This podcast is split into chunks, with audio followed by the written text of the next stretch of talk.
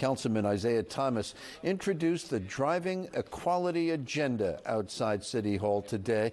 The legislation would codify which offenses warrant traffic stops like drunk driving. Violations like outdated registrations or broken taillights would not qualify as a primary offense for traffic stops under the terms of the bill.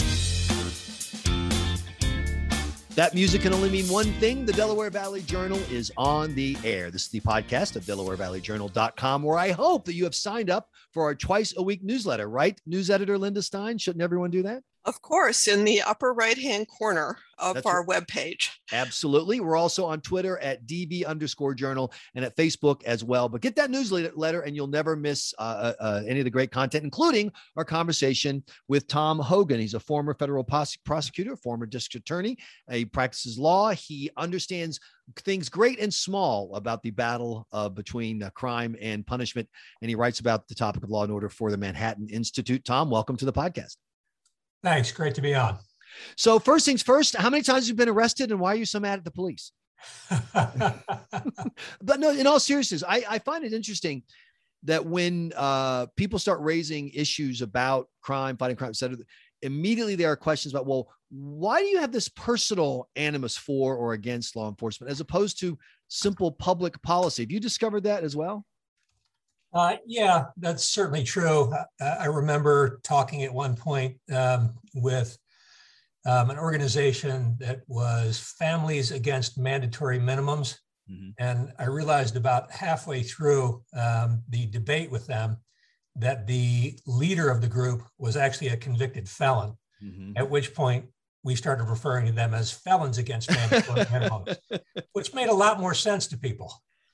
And so, uh, with that in mind, that sometimes people get emotional about law enforcement, whether they've had a maybe an un- unpleasant encounter with the police or maybe they've been a victim of crime. What are one or two things that you've discovered as you've written about and and, and been in the, engaged in the uh, law and order issue? That principles that a typical voter should keep in mind about what actually works and doesn't work, separate from you know your emotions and feelings.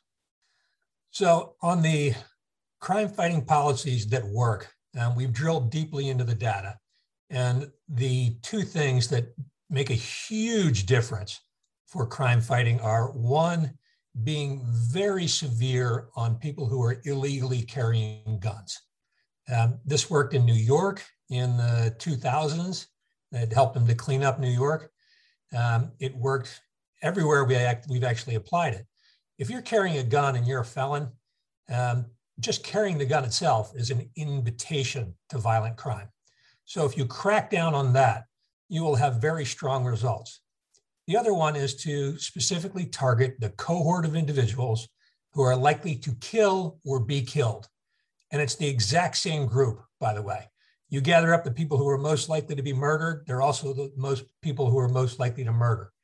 If you identify them, and this has been studied across the world, 5% of the violent offenders are responsible for 50% of the violent crime in any location.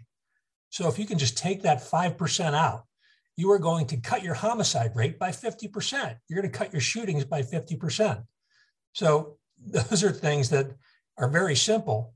And if you let those go, which is what's happening in the cities that are electing progressive prosecutors, you are getting chaos and mayhem. So, Tom, uh, it's Linda. Do you think uh, chaos and, and mayhem are what what we're experiencing now in Philadelphia under uh, the reign of Larry Krasner? Then. Oh, absolutely. And yeah, I've known Larry for 20 years, and when he came into office, I told him, "Look, you know, Larry, you're taking over something that's very complicated. Um, if you would like some advice from some experienced prosecutors and people who have been district attorneys for a while, we're happy to sit down with you and help. And he said, No, I think I know what I'm doing. um, and, and basically did not ask for any help. And the next thing that we told him was don't try to do all these goofy things at once, it'll be a disaster. Um, so he said, Well, I'm going to do what I'm going to do. So he tried a whole bunch of goofy things at once.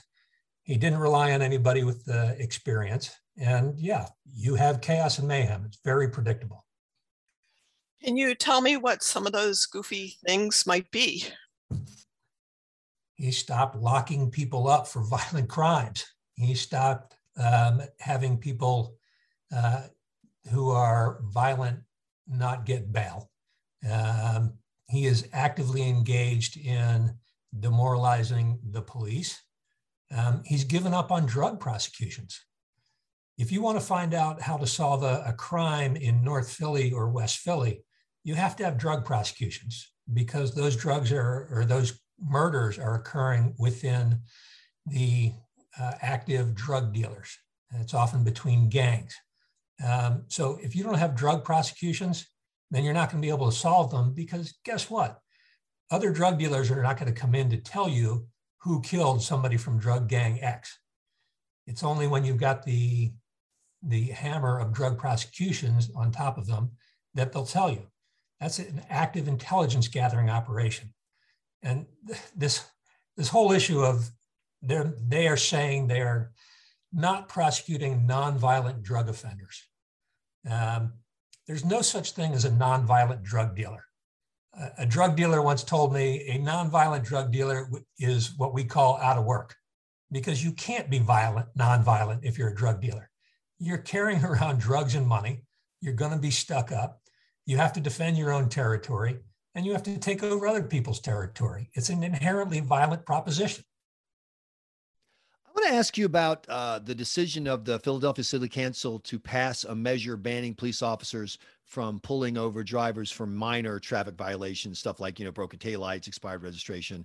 It's being called the anti-driving while black law, and uh, there certainly is data that shows that uh, you know black males uh, particularly you know between the ages of 15 and 45 have a disproportionate number of encounters with police but there are also uh, other data that show uh, how you know how often those encounters result in finding out you're dealing with someone with uh, with with crime issues. Where do you fall on this policy?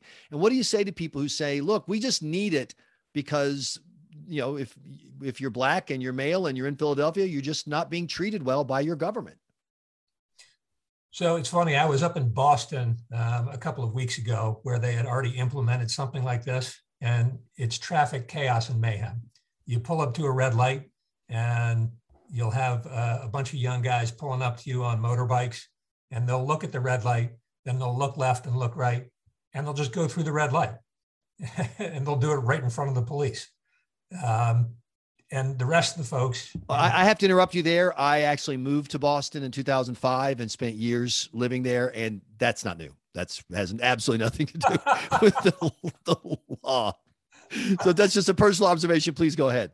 Sure, um, but one, it's an invitation to chaos and mayhem. Two, this disproportionate issue is people who don't understand statistics, um, which is you're not comparing the proportion of people being arrested and stopped just to the proportion of people who are white, black, Asian, Hispanic in the population. You need to compare it to people who are offending in the population.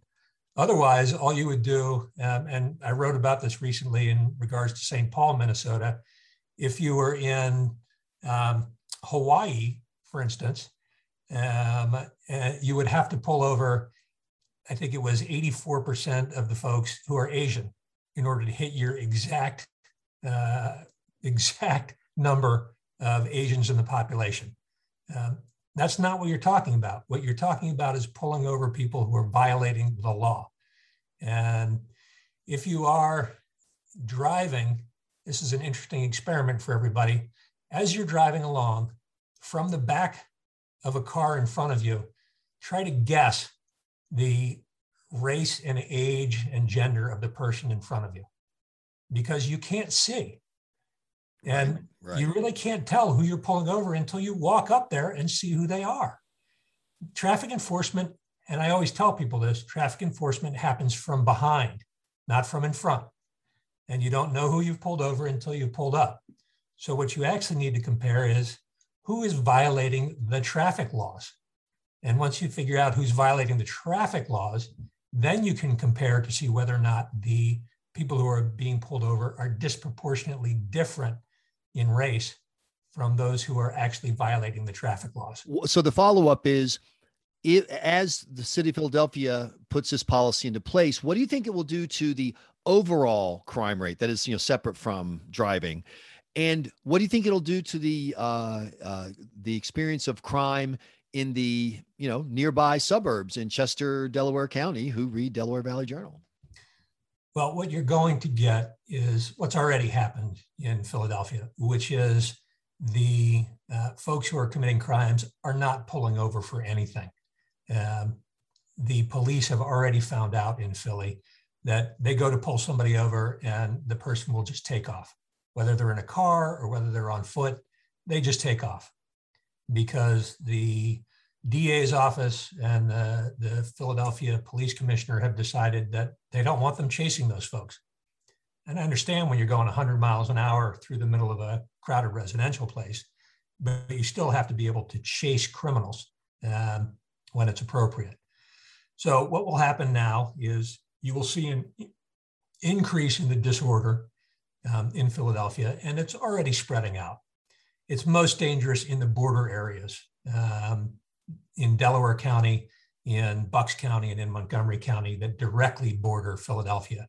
And you're already seeing chases there where people are heading straight out of the city and running right into the suburbs. And quite frankly, when you run into the suburbs, the police there will still stop you.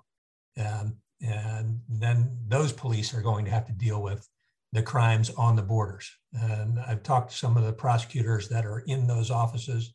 They're already seeing an increase in border crimes. Uh, so that's something that when you're next to a lawless state, then you're going to have to deal with lawlessness trickling over into your state. Tom, you've written about ping pong murders. Can you explain what that is? And is that part of what's going on in Philadelphia with the rising murder rate? Oh, absolutely. Uh, ping pong murders is something, it was funny. When I got into academics, um, they were all talking about retaliatory murders between organized, organized groups of young males. And I'm like, what? Oh, you guys are talking about ping pong murders. they're like, what? What are ping pong murders? So ping pong murders is what law enforcement refers to um, when gangs start getting into it and murders start piling up. In other words, gang A kills somebody from gang B. Normally, what happens then is everybody goes quiet for a week or two to see if the police will make an arrest. And if they do make an arrest and the guy from gang A who killed the guy from gang B gets arrested, locked up, prosecuted, and sent away for life, yeah, the score is roughly even on the street. If the guy from Gang A doesn't get locked up after a couple weeks, uh, Gang B realizes that they're one down on the scorecard, and they go back and they kill somebody from Gang A, and then the same pattern repeats. And then after three or four murders, Gang A and Gang B are going at it full scale, and they're just dropping each other right and left every chance they get. The only witnesses are other gang members and people in drug neighborhoods the police now are not prosecuting or the police are not clearing those murders because they're not doing drug prosecutions because the DA's office won't support them. Now you have this pattern where gangs are just killing each other back and forth. In Philly, this is happening on a regular basis. New York estimated that 50 to 60% of their murders from the past two years are gang related. LA is talking about the same pattern. So once that starts, there is really takes about two to three years of serious investigations and prosecutions to stop those gang homicides. And it comes out here to the suburbs as well. We've seen that same pattern in Chester, uh, the city of Chester in Delaware County. We've seen that same pattern in the city of Coatesville in Chester County. And it really, once you let it get out of hand, you have bought yourself three or four years of murders. Um, and it's very hard to get hold of. The best thing to do is not to let it start.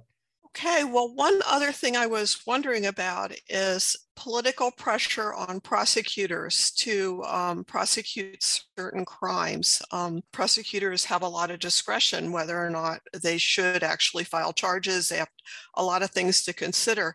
But do you think that that is also a factor, whether um, there's a lot of political pressure to say charge an unpopular person with something? The discretion that you're talking about, Linda, is supposed to be applied on a case by case basis. So you have the criminal laws, and then you look at each individual case and say, okay, is there some reason this case should not be prosecuted?